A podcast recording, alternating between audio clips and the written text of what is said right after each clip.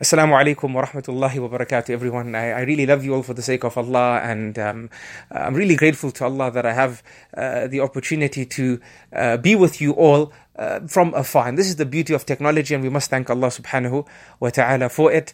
Uh, indeed, all praises belongs to Allah subhanahu wa ta'ala. Brothers and sisters in Islam, um, uh, Taraweeh today was really uh, about money.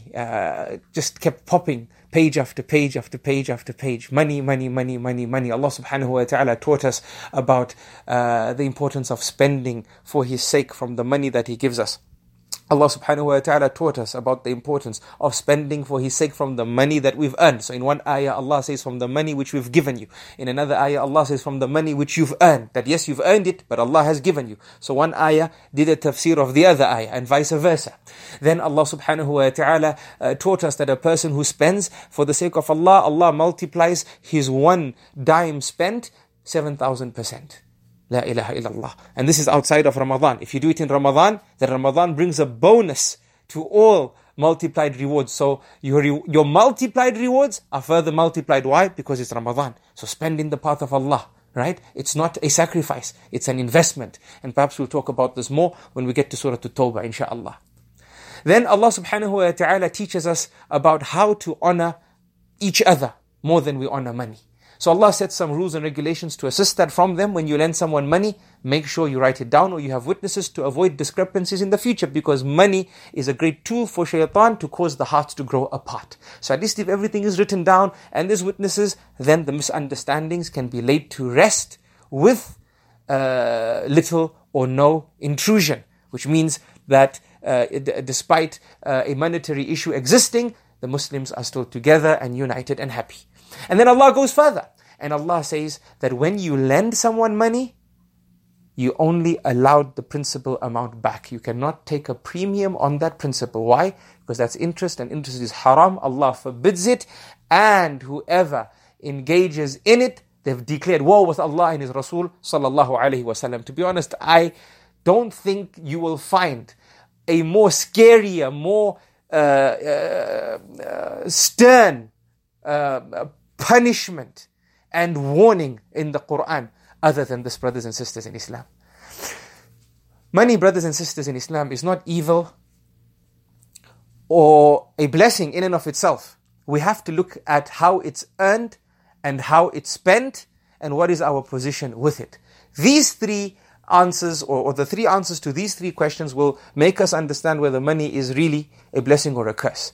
Firstly, understand Allah is going to ask you about money. And He will ask you two questions about it. And no other matter will have two questions about it aside of money. With regards to money, Allah is going to ask you, how did you earn it and how did you spend it? Subhanallah. Okay? So, we judge money in terms of it being a blessing or a curse by looking at how we earned it and how we spent it. And then there's a third factor. Where is that money in your life? Is it in your hands or is it in your heart?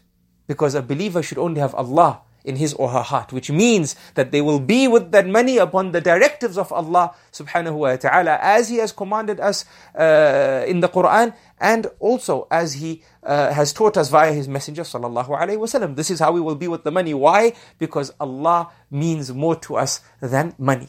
Money uh, is a great tool for shaitan and the nafs uh, has uh, uh, a, a, an inclination towards it. Even in today's Taraweeh, Allah subhanahu wa uh, uh, that's going to come later, but in a later uh, part of the Taraweeh, Allah subhanahu wa ta'ala will teach us how Allah has made money beloved to us. It's something that the fitra, that the, the self, the self is inclined to.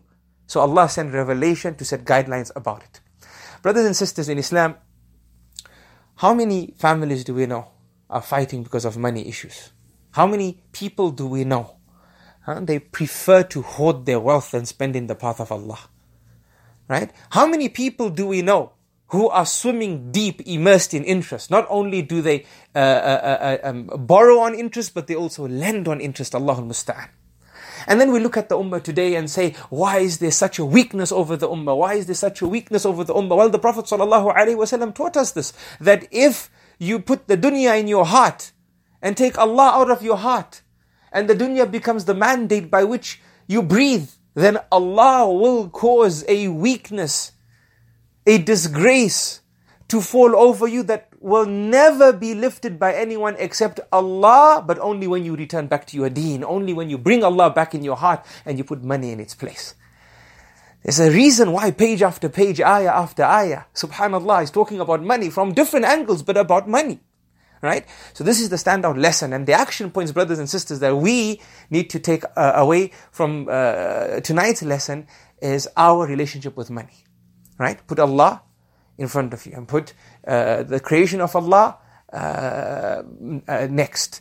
Uh, and then um, look at money and ask yourself, which entity matters to me most here? Which entity matters to me most? Is there someone I'm fighting with because of money, refusing to forgive them because it's a money issue?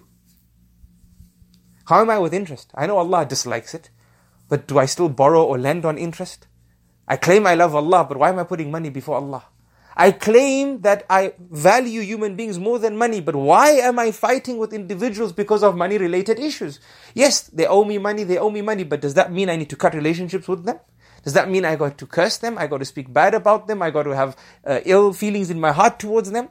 Right? This is Ramadan. This is the time for reflection. This is the time for uh, recalibration right? Let's um, uh, take the lesson, inshallah, and uh, put it to good use in the listed action points. And may Allah subhanahu wa ta'ala uh, cause this audio to be a means of us entering Al Firdaus Al A'la. Ameen Ya Rabbil Alameen. Wallahi, there's so much I would like to say about interest and the harms of interest and the relationship uh, between zakah and sadaqah and interest. But uh, as per the charter of uh, our lessons, together they have to be short and sweet and to the point. And inshallah, Allah subhanahu wa ta'ala will give give us another opportunity to discuss uh, interest and its relationship with sadaqah and zakah uh, in the upcoming ajzab in the ta'ala. Please remember me in your dua along with my family. Once again, I love you all for the sake of Allah. Salamullahi alaykum wa rahmatuhu wa barakatuh.